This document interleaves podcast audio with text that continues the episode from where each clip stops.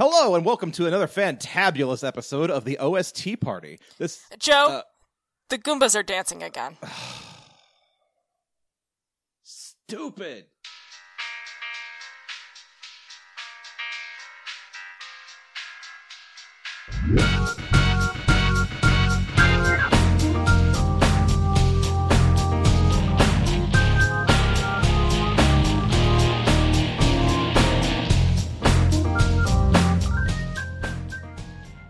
Where where was I? Oh yes, uh, this is a movie soundtrack podcast where uh, movie fans and music fans come together and have a rockin' good time talking about all their favorite movie soundtracks. Hi, my name is Joseph Wade. I will be your host for this evening. Here with me tonight, as always, is my lovely and belligerent co-host Libby Cudmore. Libby, what is shaken? Oh, I am so excited about tonight. This is great. What's shaken is all those Goombas who are dancing. I know they are getting down and boogieing because who doesn't love dancing?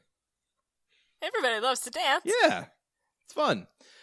Uh, so yeah, tonight on the show we are discussing uh, one of the more, I want to say, underrated films of the 1990s. Well, polarizing, I think, is another good way to put it. People either like hate this movie, including basically everyone who was in it, um, hated it, or they think it's the greatest movie and y'all should shut up because it's amazing and underrated. Yes, tonight we're discussing uh, 1993's Super Mario Brothers. Uh, this is a film that is, like you said, very polarizing. People will fight you in the streets if you say a bad word about Super Mario Brothers. And And I'm one of them. and I'm I'm of two minds of this film, but we'll get to that in a minute.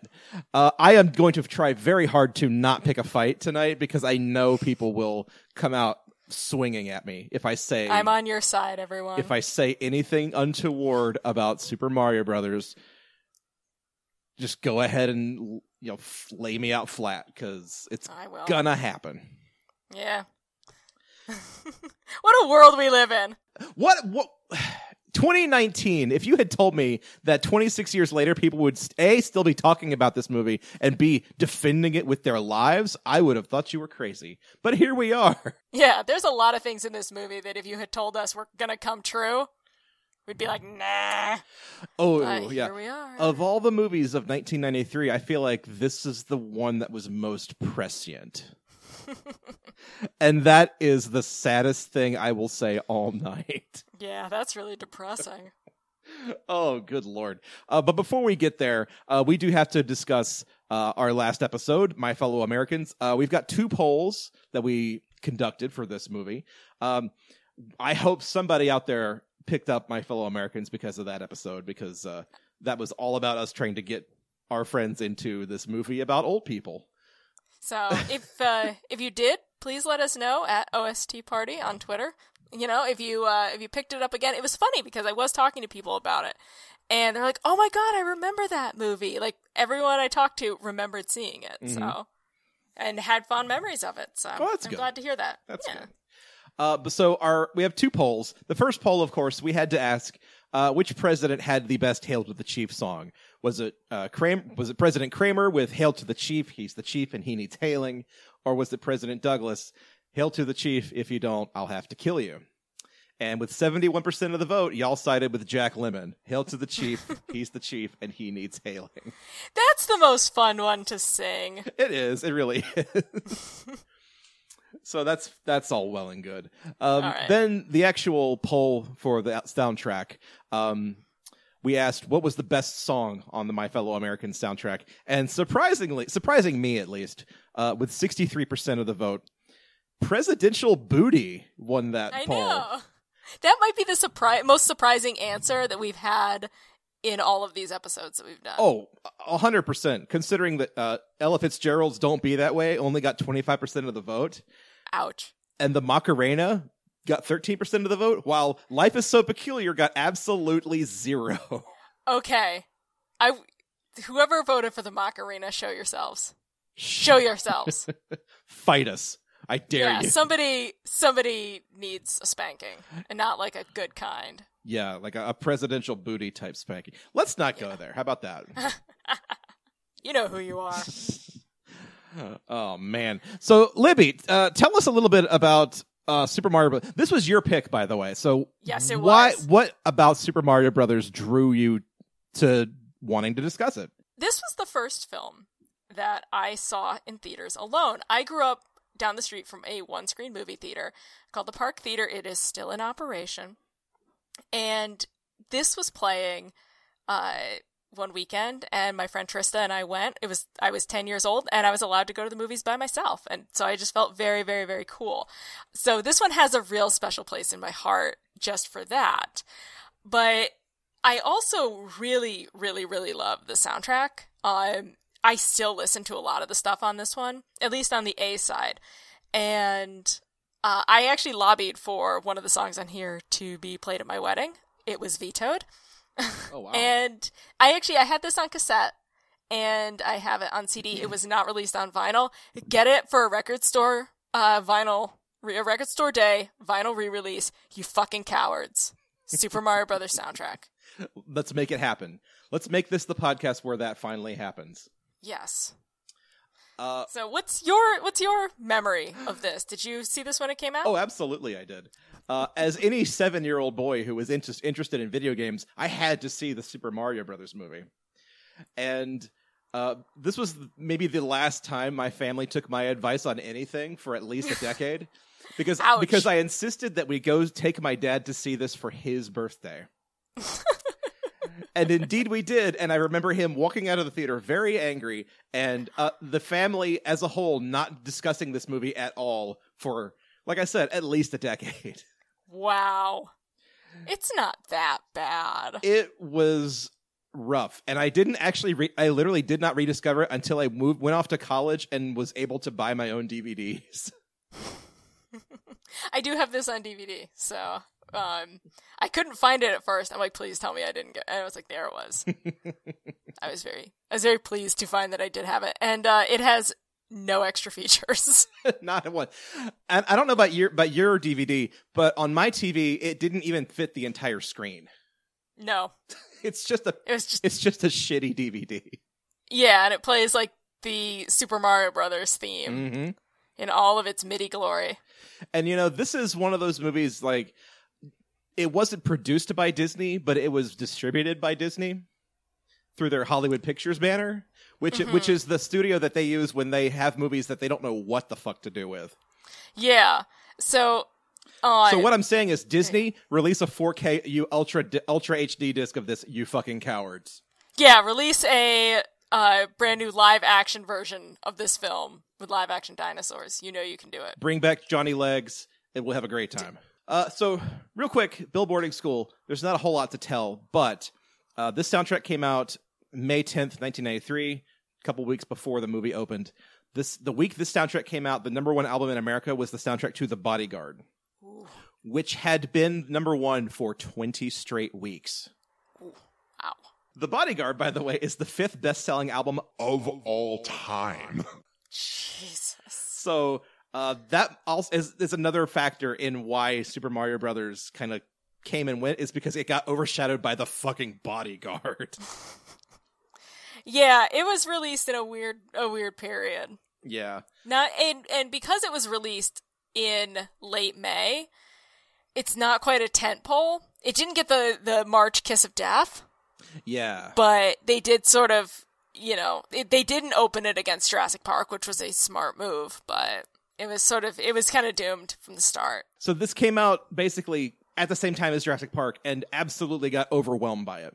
The best comparison I can make is how the Weird Al movie UHF came out in the summer of 1989, which was like the same summer as like Batman and Indiana Jones and Lethal Weapon and like a bunch of huge ass movies and just everyone forgot about it.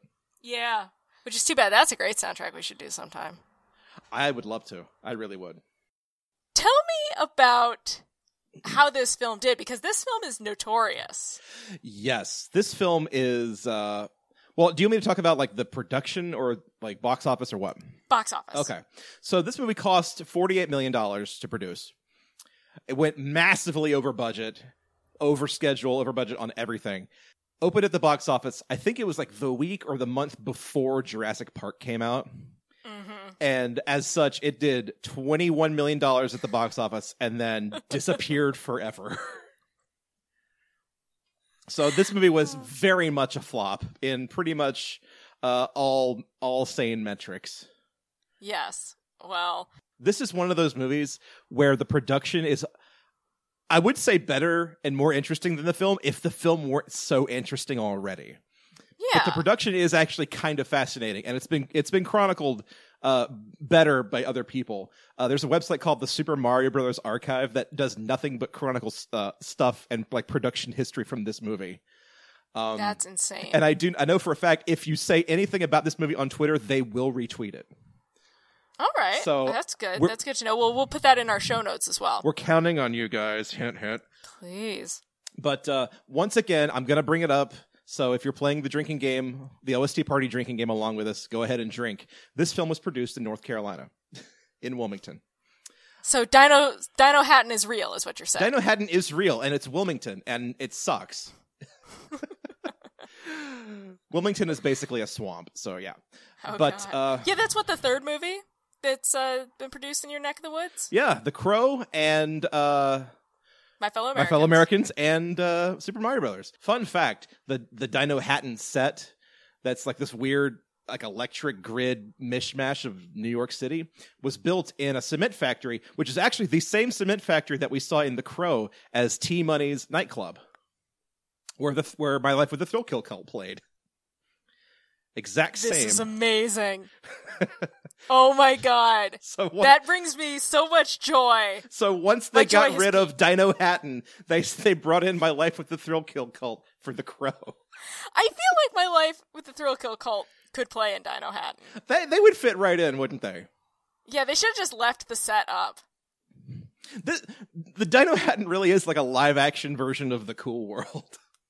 Yes, and actually, I realized that as I'm watching this on when he falls into and uh, Mario, played by Bob Hoskins, who's a fucking legend. When he falls in, it's very much like that same effect as when uh, Gabriel Byrne, Yeah, uh, whose name I'm blanking on, falls into the cool world. yeah, yeah. Um, and I realized that I've now picked two films where people cross over from the regular world into this sort of foreboding, kind of forbidden zone like place. To chase after a girl, yes. Yeah, and that that must have done something weird to me that I just haven't accessed. and I'm sure at some point my therapist will crack it loose. Well, that's what we're here for tonight. That's what I'm Yes. here for tonight, Libby. I'm here to help you access that inner part of yourself that is That only is- unlocked by Super Mario Brothers And Cool World. and Cool World. So, but yeah, that's like that's a really hyper specific Libby genre that we have. Yeah, we've Like, like, dudes leave crappy cities to go to crappier cities.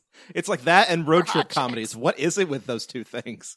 I know that's all. That is that's our brand at this point. Yeah, yeah, pretty much. Our accidental brand. our accidental brand. That's that's beautiful. That's absolutely beautiful. But yeah so famously most if not all of the cast hated working on this movie. Like john leguizamo you know sa- has said that the only way he and bob hoskins got through that movie was by getting absolute shit-faced drunk on set. And i kind of believe it because you look at luigi in this movie and he's having an absolute ball. He is Yeah. loving it. So it's weird that like when you look at him there and then you realize like he's John Leguizamo. He's huge. Um, his God, what was it called? Was it Latino History for uh i'm blanking on that Oh, yeah Latin history for more. Oh, so you, you know, you look at John Leguizamo, who's just killing it out there with uh, Latin history for morons, which is on Netflix and is spectacular.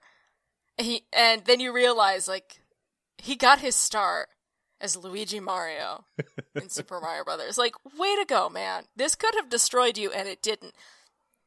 So proud of you, like proud of you, John Leguizamo. this could have destroyed a lot of people's careers and it didn't yeah, i mean nothing could destroy Bob Hoskins. He's unstoppable. I mean, he's gone now, but yeah Uh, I mean, he we, he left us too soon and as did uh, dennis, dennis hopper like dennis hopper like right after this went down to do speed and got even bigger so Yeah. So this movie launched careers. this it really did it launched careers and also ended them because uh we don't really hear much of the two directors anymore i know um Annabelle Jankel just released a, n- a new film, but that's like the first time I've heard uh, I've heard from her since this movie. So, Yeah. But uh, there there again, those uh, her and uh, her co-director Rocky Morton, you know, they're like the, the two co-creators of Max Headroom.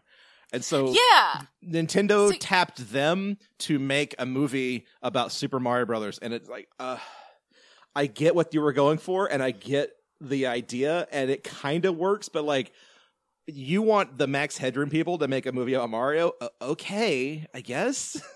The 90s were a fucking weird ass time. And then- the early 90s were insane. Uh, l- let me just continue to tease this out though, because like, okay, so then to make the world of Dinohattan, they hired uh, the production designer from Blade Runner. So every time someone says this movie kind of looks like Blade Runner, it's because the same guy produced Blade Runner, literally produced Blade Runner, and then the dinosaur stuff is produced by Patrick Tatopoulos, who went on to do the dinosaur stuff in like the Godzilla movie, like the the Roland Emmerich Godzilla movie. Oh my god. This See, like at the same time as as the fucking Jurassic Park. Like I'm I'm losing my mind right now because like 1993 was this weird confluence of pop culture shit that just revolved around dinosaurs for absolutely no reason. yeah, it's just like, you know what? It's I dinosaurs now. I don't get it. That's what we're doing. when did the show Dinosaurs come out? like immediately before this, I want to say. Like 1990 1991. Yeah. Well, I can do whatever I want because I'm a dinosaur. I feel like that is King Koopa's, or President Koopa, or whatever he's calling Mhm. himself, dictator for life. He can do whatever he wants because he's a dinosaur. You know, you keep you keep saying this to me. And I know it's supposed to mean something, Oh, it means but I don't know what. Your therapist will access it someday. Do you have mommy issues, Joseph? No, not the mama. Good lord. So yeah, in the early '90s, we just decided like, fuck it, we're into dinosaurs now. It's just like our shit. Like between dinosaurs and Jurassic Park and Super Mario Brothers and Cadillacs and dinosaurs and Oh god. uh, the Flintstones movie, what were we thinking? Well, we'll we're actually going to talk about the Flintstones movie briefly once we get into this uh this soundtrack. So Yeah, we have to let me just just jump straight into it. I'm sorry, Libby. Go yes, well it. let me just spell out briefly what Super Mario Brothers the movie is about. Good luck. it is about Mario Mario and his brother Luigi Mario, his adopted brother, because Bob Hoskins is British and John Leguizamo is Colombian, and they are supposed to be Italian plumbers living in Brooklyn. And that's one of those great 90s punchlines like Brooklyn. Yeah. It's not Manhattan. It might be dangerous, we don't know. There's a lot of bricks there. It's a blue it's it's funny to see it as such a blue collar neighborhood Mm-hmm. Because it's just not anymore. Uh, my uh, literary agent got priced out of Brooklyn and had to move back to Manhattan. Oh God, Manhattan is cheaper than Brooklyn right now, and not that's insane. like a weird part of Manhattan, like the Upper West Side wow. of Manhattan is cheaper than than places in Brooklyn. So this is old school '90s Brooklyn. Mm. This is Spike Lee Brooklyn. Like New York, am I right? Yeah, bagels and Italians. I don't know. So they meet Princess Daisy, who she we don't know she's a princess. We find out later. She is an archaeology student and she has discovered like this weird pathway. Long story short, she gets taken through this weird shifting rock into Dino Hatton. Because what happened was when the meteor hit that killed all the dinosaurs, uh, Homer Simpson himself tells us this. He does the opening narration, Dan Castellaneta. What if the dinosaurs weren't all destroyed? What if the impact of that meteorite created a parallel dimension where the dinosaurs continue to thrive and evolve into intelligent, vicious, aggressive beings? Just like us. And hey, what if they found a way back? the world that we live in, that you and I are podcasting in, living our lives, seeing Weird Al, mm-hmm, you know, mm-hmm. living, loving, laughing. And then what's known as Dinohattan, where there's some evolution, but they're dinosaur people. I don't know how that actually works. I didn't study genetics. But anyway, they're dino people. You know, Libby, two paths diverged in a lonely forest, or however that Robert Frost thing goes. So Daisy is the only one that can merge the two worlds. She's the only one who's strong enough to put this piece of the meteor, which she wears around her neck, back into the meteor. It will fuse the two worlds, and the evil King Koopa will take over and de-evolve us all. Although, frankly, I for one welcome de-evolution. I don't know about you guys, but I, for one, welcome our new dinosaur overlords. yeah, I'm good with it. It's fine. I get to be. Fucking I, de-evolve me. I mean, uh, you know, you know, we kind of get the short end of the stick too, because like if we get de-evolved, we get turned into chimpanzees. But if they get de-evolved, they get turned into like eight foot tall lizard people. That's, Or goo. that's not fair. So they have to save Princess Daisy and defeat the evil King Koopa. And there you have it. That's Super Mario Brothers. I feel like it the, the the last thing we need to point out is, is cast stuff. Uh, Daisy is kidnapped by Iggy and Spike, who are t- cousins of King Koopa, played by uh, f- the two of the most amazing character actors ever, uh, Richard Edson and Fisher Stevens, yes, who are absolutely amazing in this movie. they steal the show. There's so much scenery chewing between all of them, hmm but they're just fucking delightful. Although I want to give a shout out to uh, Mojo Nixon, who plays Toad. Um, Why? I know it's amazing. It's just like sure, this like weird psychobilly, uh, kind of punk guy. Let's get him to play Toad. I mean, he has a song called "Debbie Gibson is pregnant with my two-headed love child." they're like, yes, that guy. and, and He should play Toad in the Super Mario Brothers movie. He has a weird haircut. They so they they took this little this little guy who's like the per, this personal servant to Pr- Princess Peach with like a mushroom hat and like a vest and tiny little shorts and he talks like this and they made him into basically what it, he referred to himself as third rate Tom Waits for half the price. what? It's yeah, it's it's everything about this film is baffling. But that's what makes it endearing. Yes. But you can't you can't forever. not point it out, you know? I I love how absolutely insane everything we're going to say tonight is. I know, and it sounds like drunk history, Yeah. or that we're recalling like playing Super Mario Brothers while on drugs. but everything we tell you tonight is honest to God true about this film. It is 100% real this movie.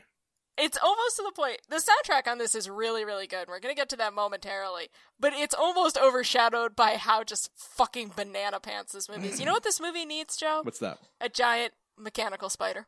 Oh man, wouldn't that be great? Jon Peters, where were you when we needed you? So let's dive in. Where do you want to start tonight? Because I feel like our usual trick of following the plot and then discussing the songs along the way isn't going to work with this one. No. Nothing is going to work. You just have to commit to the insanity tonight, people. We're going to go by track listing. Hell yeah. And the track listing is all over the place, um, which means we open with the album's uh, single, Yes. which is Roxette's Almost Unreal. Let's uh, go to a clip.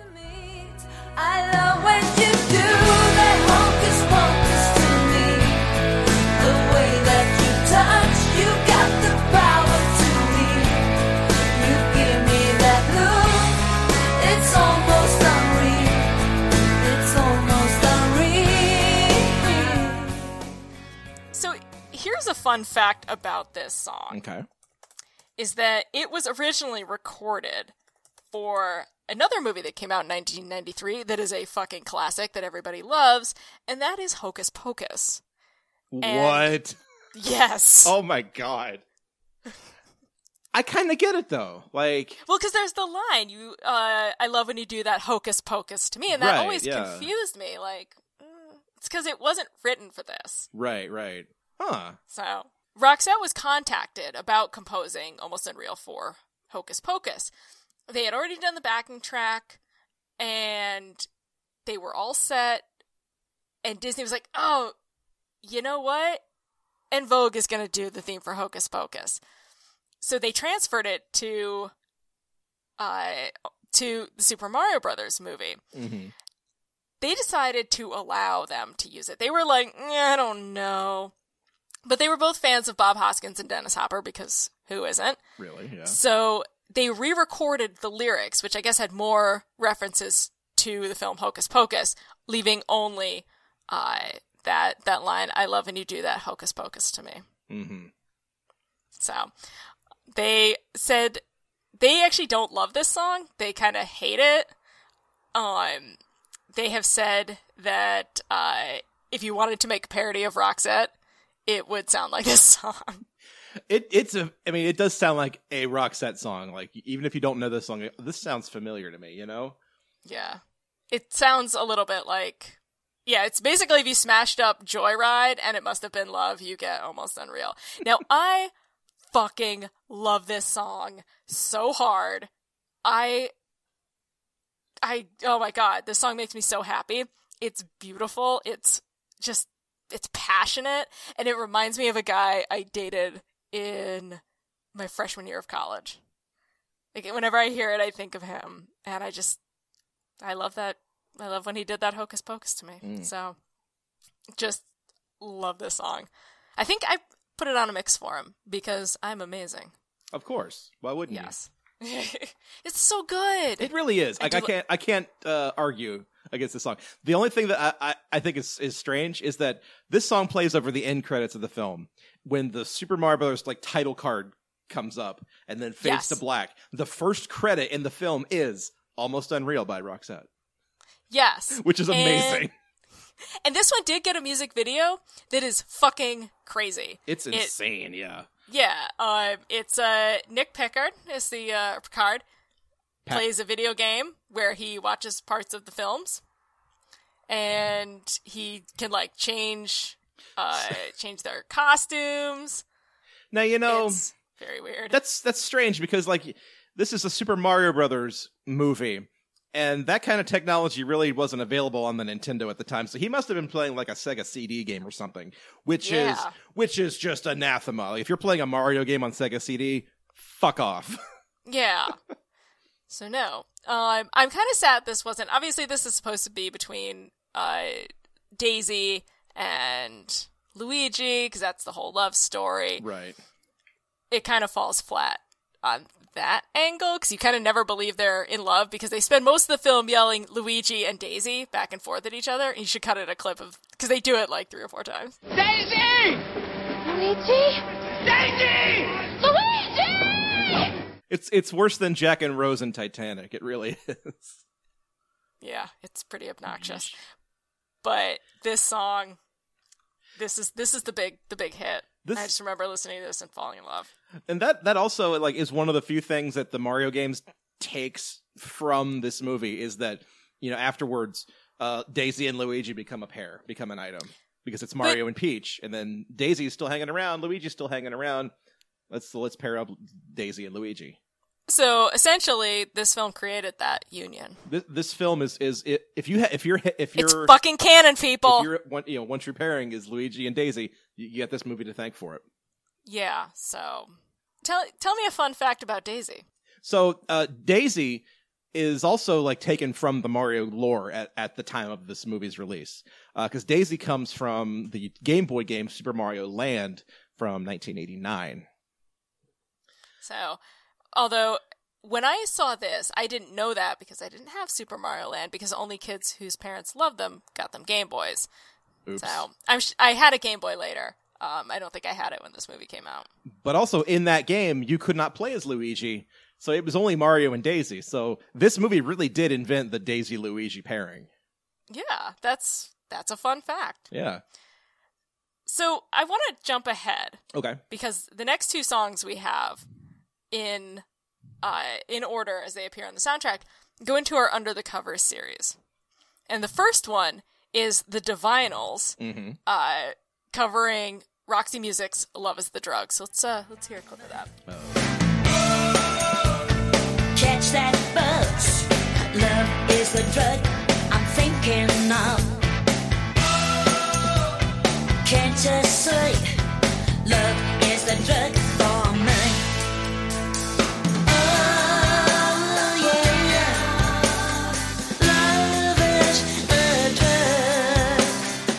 Now again, One of the things I love about the Under the Cover series is that this was the first time I had heard Love is the Drug. And so to later find out that Roxy Music did it was amazing because Roxy Music is great. I still have a real soft spot for the Divinyls version. It was my first. And this plays in the Boom Boom Room. Boom Boom Lounge? Like the Boom Boom Lounge, yeah. Yeah.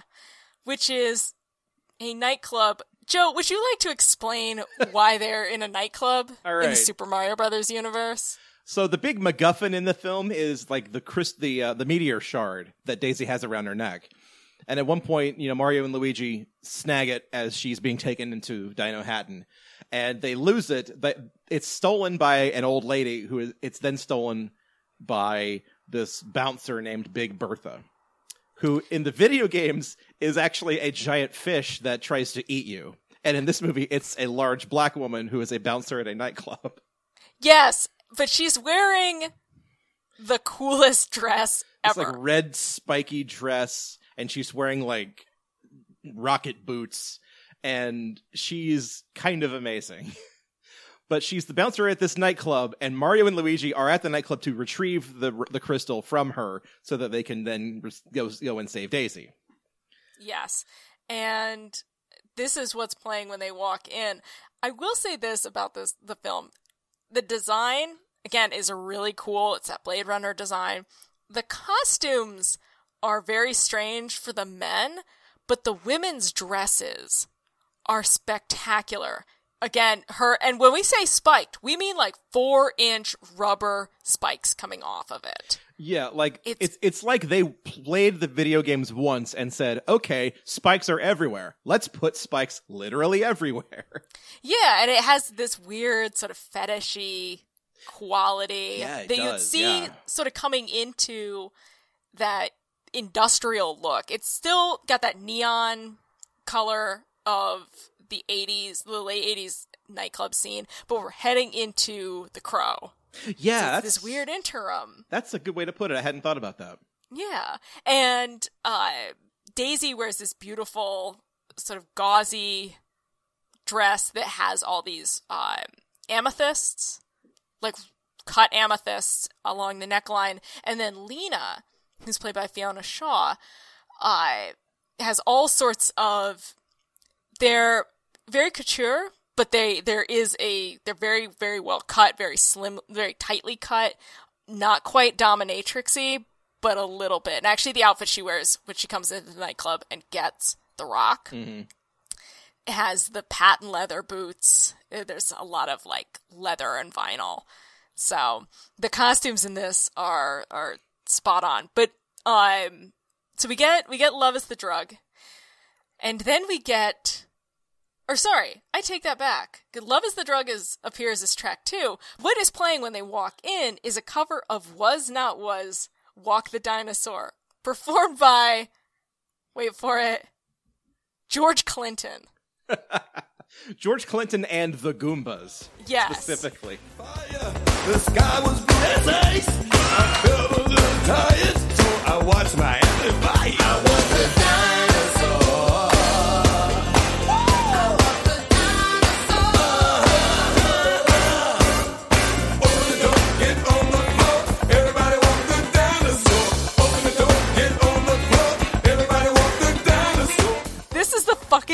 thing ever. And I know George Clinton was probably like hard up for cash at this point. But Walk the Dinosaur is a really dumb song. It's a stupid novelty song. It yeah. okay, Well- so let me let me couch it by saying this. Okay, "Love Is the Drug" is a song that, uh, under maybe any other circumstance, I might appreciate, but I'm just not into right now at this point in my life. But then "Walk the out, buddy. But then "Walk the Dinosaur" is so absolutely unrepentantly stupid. I have to love it. This version, because I love George Clinton's voice, and, th- and it takes a little bit. There's the they s- use the word Goomba. A lot. Yeah, like they swap that out. Uh, It it, go, So- it goes. I think it goes goom goom laka laka laka laka goom goom Yeah. laka laka goom ba. Yeah, which I like that they sort of like tweaked it for this movie. I'm surprised that this didn't get a single. since this it's the one that's tied to the film. But it did get a music video because, of course, they knew what they had. Yes. And it really is just like George Clinton's Walk of the Dinosaur, the video. It's as George Clinton as you could possibly expect. So the thing with this stupid song is that it was hard for me to believe that this was a song that was a song, that it wasn't written for the Super Mario Brothers movie because it's such a ridiculous, dumb song. Yeah, it's like it's this. so stupid and so specific. You just kind of assume, oh, this is obviously for the movie. No, it's not. yes, it was released in 1987. Yeah. So it isn't even that old when it comes out. And later, this would be used a year later, the original by Was Not Was would appear in the 1994 film The Flintstones. That's amazing. So in two years, we had two versions of this Mm-hmm. playing at your local theater. and now, you know, this wasn't even the first time I had ever encountered this song before. Oh, because they used this song at Walt Disney World, and they still to this day use this song at Walt Disney World. Jesus Christ. There, if you if you've ever stayed at Disney World, if around the Magic Kingdom area hotels, they have you know there's like this big you know Seven Seas Lagoon Bay Lake. They have a water parade that they do every single night. That's just it's a bunch of like floats with lights and stuff, and they do a light show, and it's very fun and cute. But there's this part of the light show that has nothing but like dinosaur images on it, and they play Walk of the Dinosaur at that point in the parade. and they've I'm and they've- already and, exhausted. and they've done it like as far as I as far as I know ever since like the early 90s and they still do it to this day. Christ. I, I do like this version because it's just it's dumb and goofy. Mm-hmm. The dance they sort of they walk the dinosaur. I guess there's like a group dance that they do. They pan over Yeah. uh, the dance floor. It's not any dumber than line dancing, so I don't want to hear it. right. It's not any dumber than the Macarena. It never quite picked up though. Like people weren't like walking the dinosaur. That wasn't that didn't become a thing. That's probably for the best though, like really. Yeah. Cuz it's it's basically like a dinosaur version of the thriller dance sort of. Yeah. People throw up their arms like they're dinosaurs and it kind of looks like thriller. Yeah, I mean it. It was a hit. It was a top. It was a number seven in uh, 1989 on the U.S. charts. But I mean, when was the last time you heard this? I do know a couple people who dance like velociraptors. Of course they do. So, so I guess we have uh, was not was to thank for that. Yeah, I guess I, I guess so. Yeah, Th- they do So- play this periodically on the radio, but very rarely. That's amazing. Mm-hmm. So, um, so Joe, I'm going to turn it over to you. There's one more song played in the nightclub. Yes, this song is. I got my notes here. This is "I Would Stop the World" by Charles and Eddie. Let's go to a clip.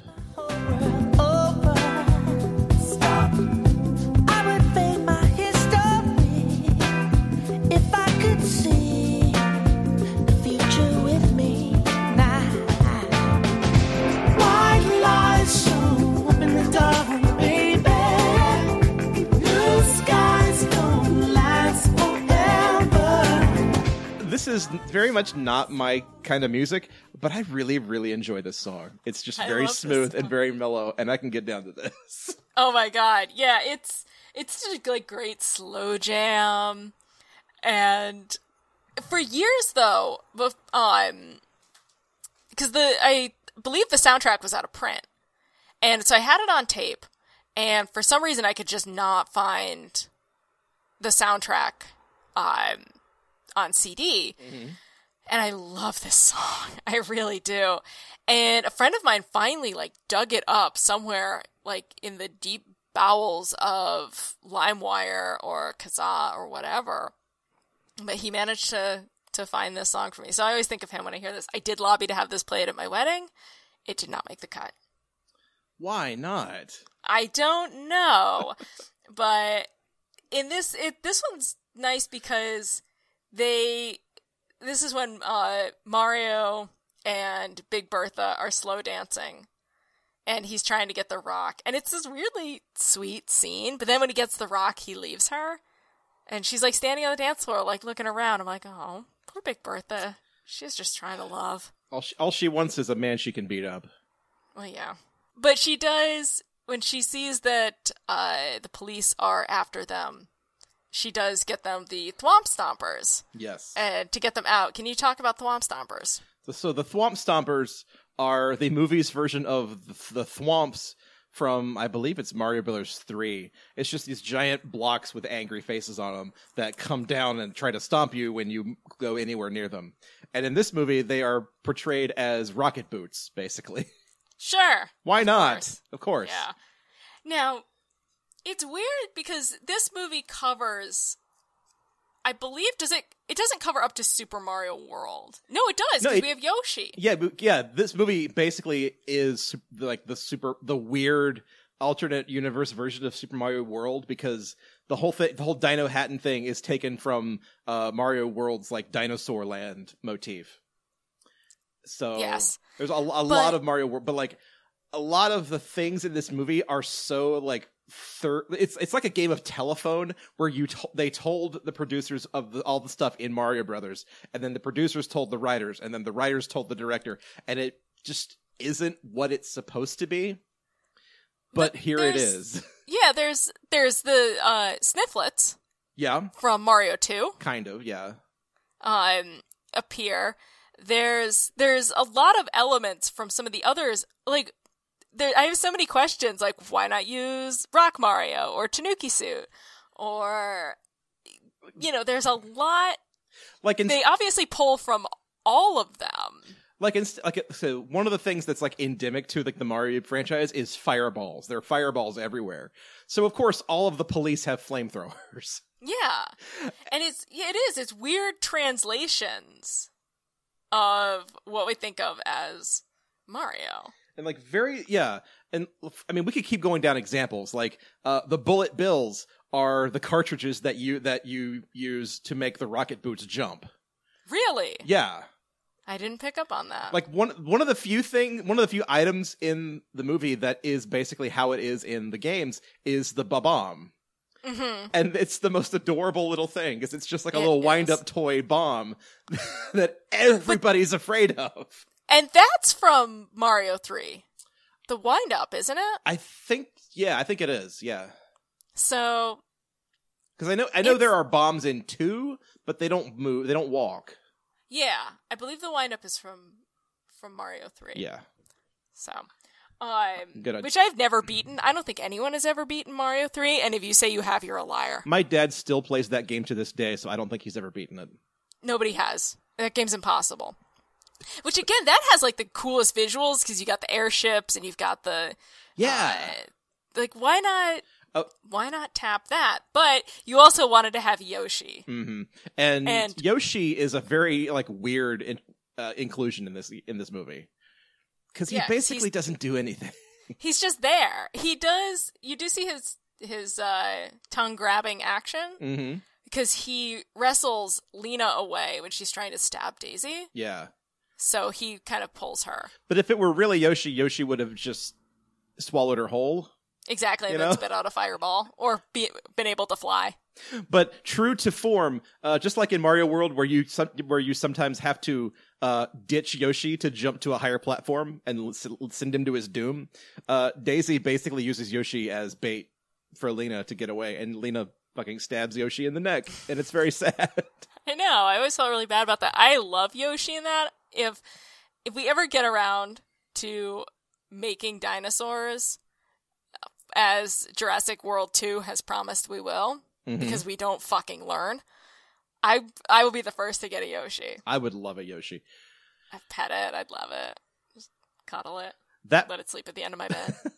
that apparently also was like the most expensive prop in the movie was that Yoshi puppet. It looks really It good. appa- it's a very good puppet. Like it apparently cost half a million dollars to which means it's out there somewhere because that's real. Yeah, because you wouldn't destroy a thing like that. Yoshi is real and he believes in you. And remember, that predates Jurassic Park, and it looks it still looks good. Yeah. So somewhere somebody has that in a vault. Or in a planet Hollywood somewhere. Somewhere there is a Yoshi. If you know Bruce Willis or Sylvester Stallone and can ask them which planet Hollywood that's in, please let us know. We will go. We will we will promise right now we will take a OST party road trip to that planet Hollywood, and we will pet that Yoshi. Heck yeah, we will. All right. That's an OST guarantee. I have a, a correction to make. The Bob-Ombs were first introduced in Mario Brothers 2, okay. So But did they walk? they must have. Okay, because I remember you could pull them out of the ground. Yeah, you could just pull regular bombs out of the ground, but uh, at some point they must have walked, or else why would you know why would they have done it? Anyway, let, let's let's move on. So Please, I'm begging you, let's move on. Well, the thing is, it just gets worse from here on out. the when you think of this, when it was released on cassette, all the good stuff was on the A side, and the B side is a weird mess. Much like this movie, it, it, its intentions were good, just makes no sense. yeah, like uh, and no, I'm not even going to defend it. Like it's just a weird No. mess.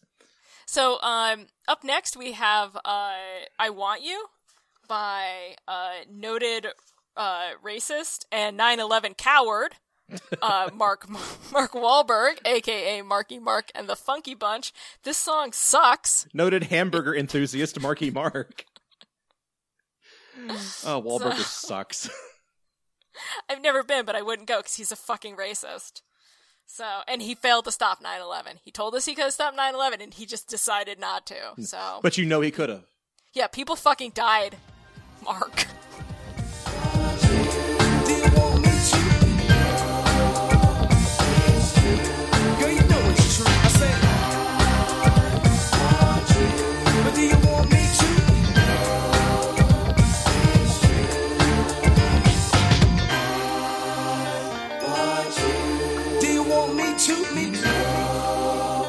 I do like the yacht rock style vocals in the background. It's far more interesting than anything he's doing.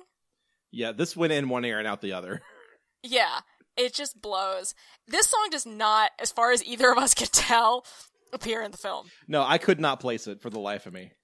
That being said, this was like the last song that the Funky Bunch recorded. This movie oh. broke them up. This song broke them. Wow. I say we're better off for it. Yeah, I tend to agree. Like what So- what more what more did the Funky Bunch have to give us, really? Yeah, they gave us good vibrations, which isn't even that good of a song anyway. Really, Yeah. the Funky Bunch just suck.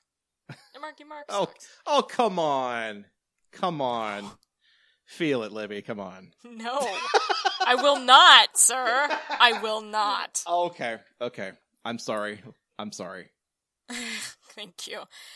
No, in fact, okay, so uh, Okay, well, let's go ahead and talk about the next two tracks in tandem because as we discovered today, I can't tell one from the other. so let's play them side by side. So here's uh, where are you going?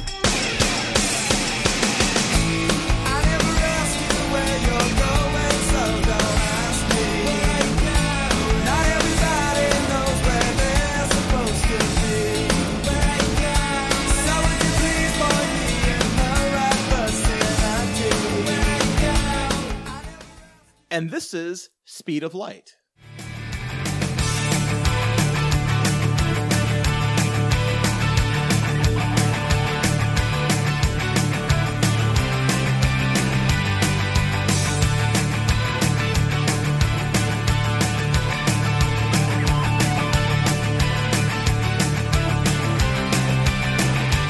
Now, one of these songs is by Joe Satriani. The other is by Extreme. Can you tell which is which?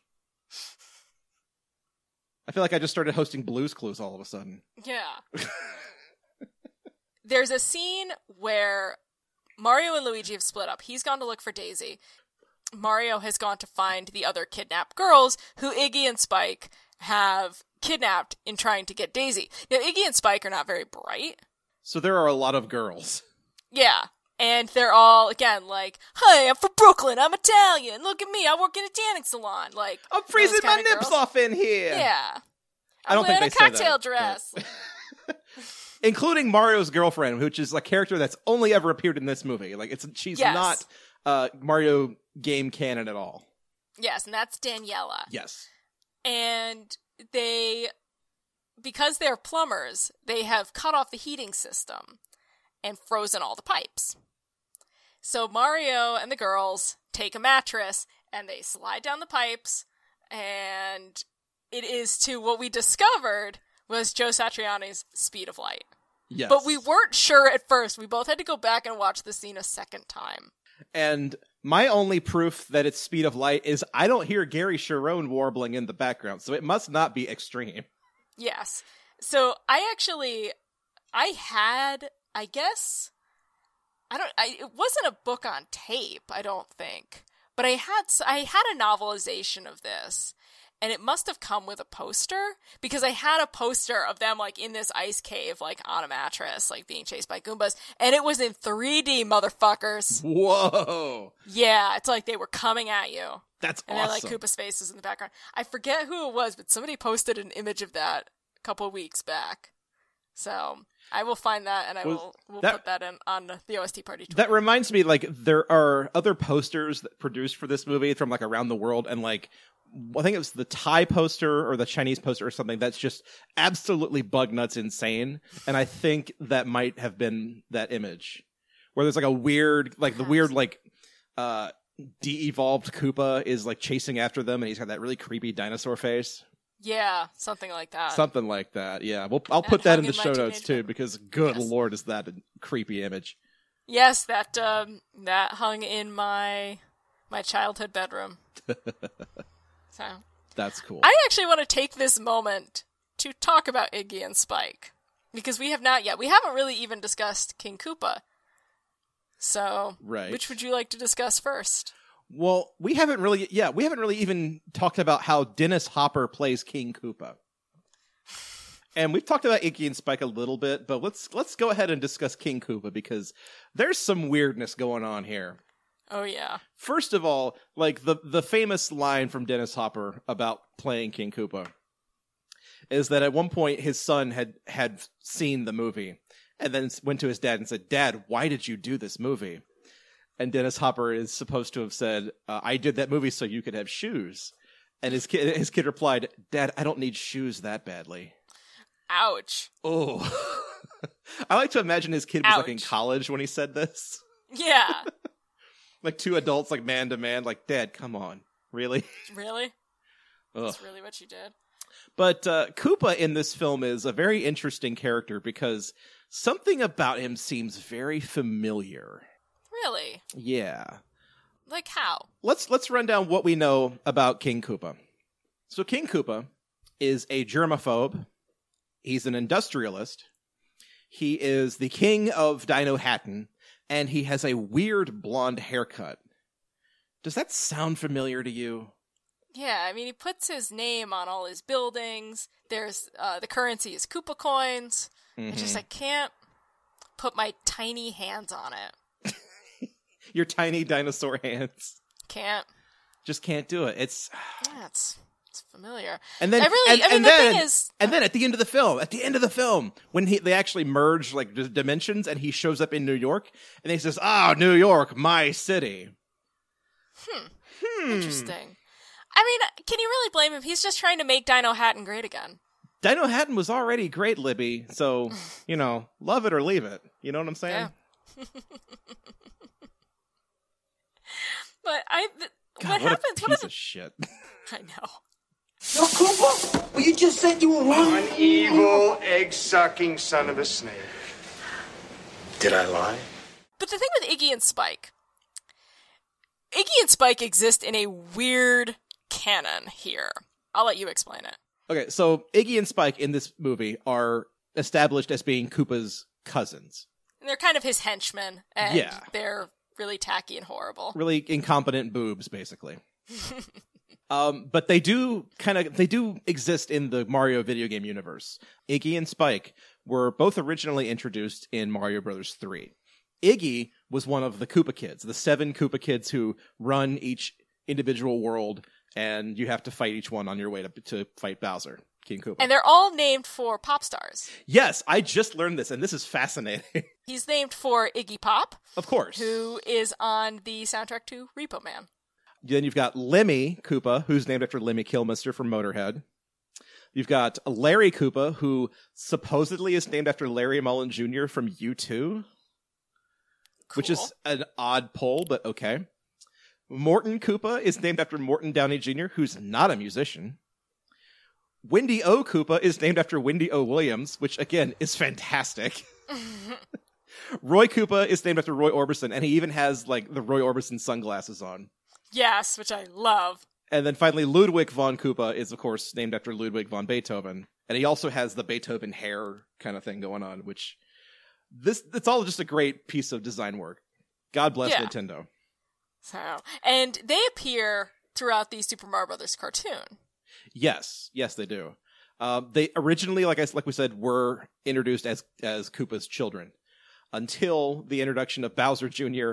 in Super Mario World 2, where the Koopa kids were then demoted to just being a bunch of random kids that hang around King Koopa. that also oddly look like him. I'm just surprised they didn't make them cousins the way they did uh, in this movie. Now, Spike is Right. not a Koopa kid.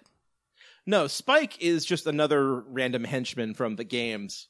He's the one in Mario 3 who vomits up these spike balls and then throws them at you, which does not happen in the movie, thank God.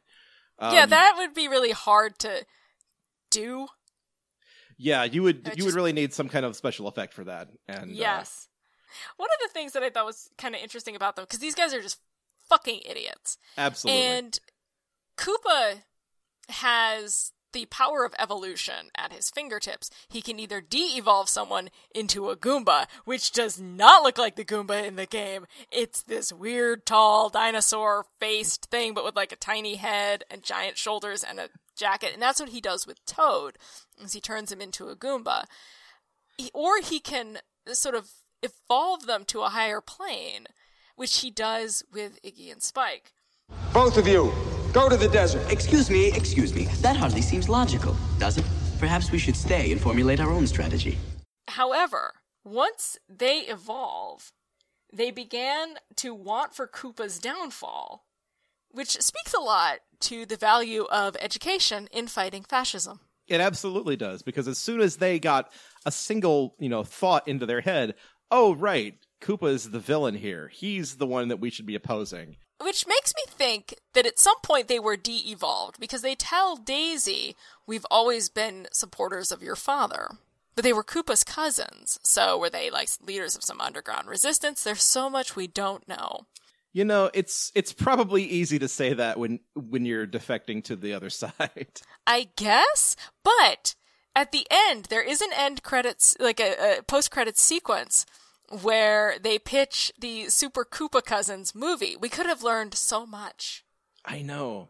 We That- could have had it all. That was a scene, by the way, that I didn't get to see until I was well into college. Because, like I said, my dad was very angry with me about having to see this movie, and we stormed off as soon as the credits started.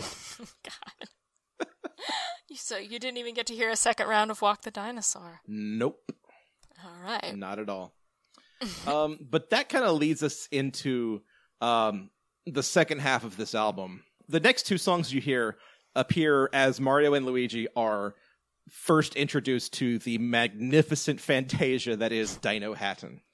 And as they come through the portal and they break onto the street, uh, the song we hear is Queen's Tie Your Mother Down, which the first thing you hear is that unmistakable Brian May guitar solo. Uh, Let's go to a clip.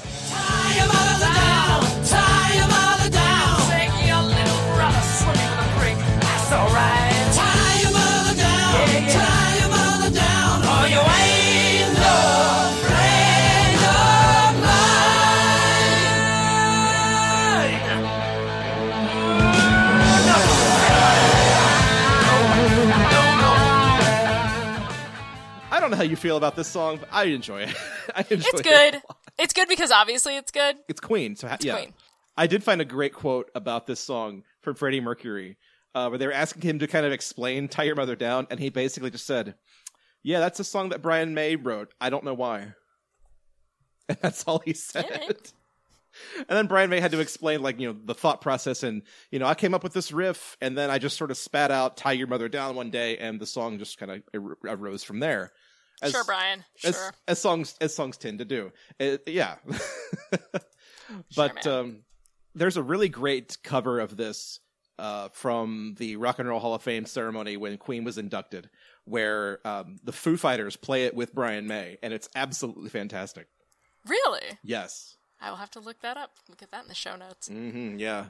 And then uh, quickly following that song, you he- we hear uh, Megadeth's "Breakpoint," which I'm not gonna put in here, mostly because uh, I feel like I might be the only Megadeth fan even in, uh, associated with this show.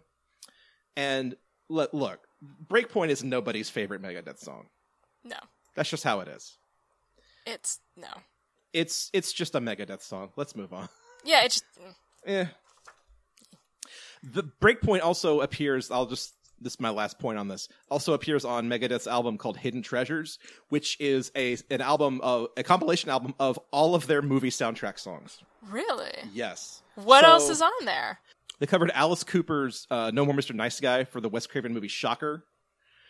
Uh, they did a song for Bill and Ted's Bogus Journey. They did a song for um, Last Action Hero, and they did a song for um, oh, what was that movie?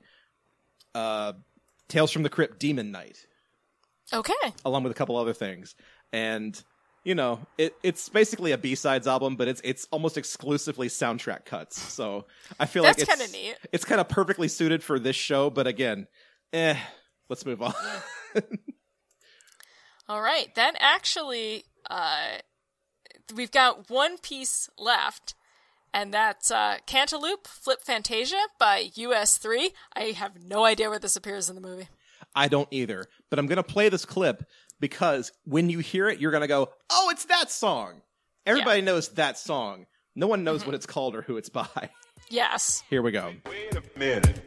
Groovy, groovy, jazzy, funky, bounce, bounce, dance as we dip in the melodic sea. Rhythm keeps flowing and drips to MC. Sweet sugar pop, sugar pop, rocks and pop. You don't stop till the sweet beat drops. I shall improve as I stick and move. Vivid poems recited on top of the groove. Smooth, mind, floating like a butterfly. Notes set afloat, sung like a lullaby. Brace yourself as the beat. Oh my god, it is that song. It is, yeah. It's like That it's, song. it's one of those songs that you just always kind of tend to hear in commercials and stuff. This song uh, actually samples uh, John Hancock's Cantaloupe, which everybody knows, you know, very famous. John Hancock. It's Herbie Hancock. That's that's the soundtrack. Yeah, it's very short. Really, only the A side is good, but the A side is so good. Like "Tie Your Mother Down" doesn't really need to be on this soundtrack at all. No. And I feel But like the- good. I feel it's it's a good song, but I feel like the only reason it's here is because Queen was popular again thanks to Wayne's World, Yes, that's probably very true. and so they were like, "Hey, hey, we got to get a Queen song in here, uh, or else the sal- the soundtrack won't sell." so there you go. Now, have we missed talking about anything in uh, the film Super Mario Brothers? Well, I feel uh, like we have. There's so much. there's too much. Uh, I uh, just bits and pieces, I guess I can talk about real quick, like the fact that um, so th- the Koopa took the king of Dinohattan and de-evolved him into this like fungus that just grows around the city. And when he re-evolves, he's played by Lance Henriksen for exactly like three seconds of screen time. Yeah, he just says, like, he spits out gunk. Oh, I'm back. Love those plumbers. And it's just like, really? That's Henriksen. He got he got paid for this. You know what? Good for you, Lance. I'm wondering if there was more to it. And because this film was so. ca- I mean, they were doing rewrites, like, on set. It was a nightmare. Yeah. To shoot, as we said, well chronicled nightmare. Yeah, this so, this uh, production had what was famously referred to as the rainbow script because so many different drafts were kind of stitched together that every draft had its own color. So the script looked like a big rainbow book that they kept having to flip through. Yes. Now, I do want to make one other note. There is a song that is not on the soundtrack. What's that? So it's Frankie Yankovic's Somewhere My Love. How could we have forgotten that? Oh my god. And it is playing in the elevator, and Luigi decides to make the Goombas dance to it. and they do this multiple times. So, and it's just music, but everybody loves to dance. Yeah. And then at the end of the film, to distract the go- other, other Goombas from uh, Mario and Luigi, Toad reappears with his uh, with his uh, harmonica wrapped around his neck, and he's playing the song to get the Goombas to dance again.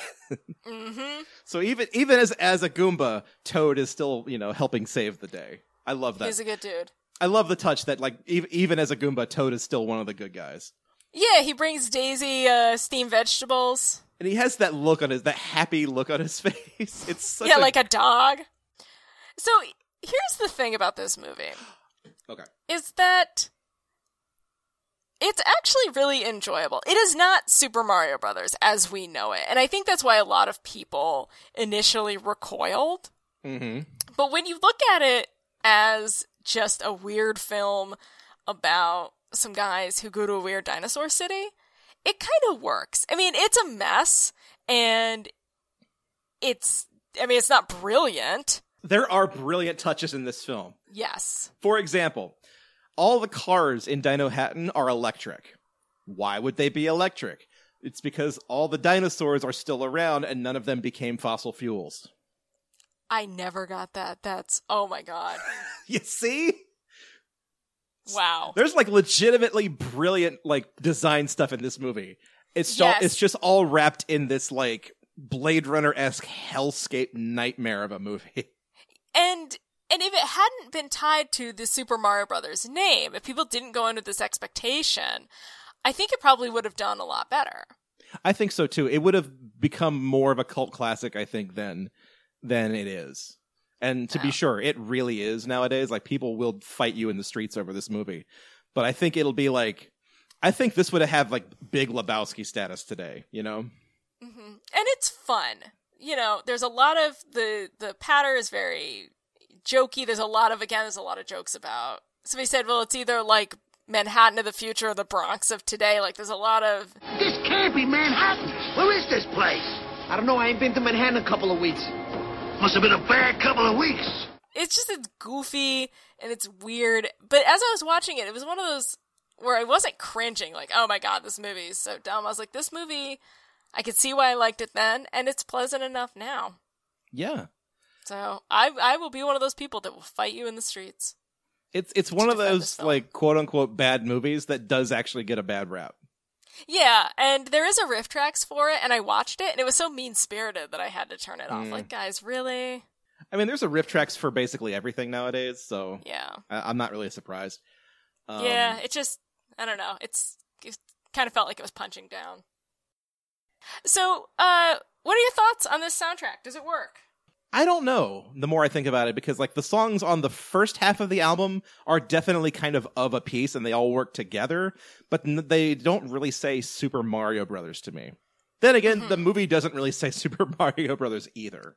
Yeah, they work in the in a weird dystopian alternate timeline movie Right. about two guys from Brooklyn who have to save a princess. Right. Where where Don't know if it's where Walk the Dinosaur is like the fulcrum of the whole thing. Yeah. Everything revolves around George Clinton, as it should. Yes, Um, I agree. The second half, though, yeah, yeah, like you said, it's just kind of junk, mostly, Mm-hmm. and which uh, there again kind of describes the movie perfectly. Like it's kind of junk, Yeah, there's good stuff in there. hmm but you have to go digging for it. Yeah, like you have to go to the second side to get to that uh, Joe Satriani piece. But I do, I do love the cover of "Love Is the Drug," and I can't believe that they ditched because I can't even think of the song from Hocus Pocus. I know Bette Midler sings "I Put a Spell on You." That's about it. Yeah, but like the theme, the En Vogue theme. I don't. I didn't know there even was one. Yeah, so I feel like they really missed an opportunity there Mhm. because that song, "Almost Unreal," would have become iconic. Oh yeah, absolutely. I love it. It's wasted here because it didn't chart. It didn't. Yeah, and it's just kind of thrown away as a as a credit song. Mm-hmm. Do you think it would have worked better if it had appeared in the body of the film?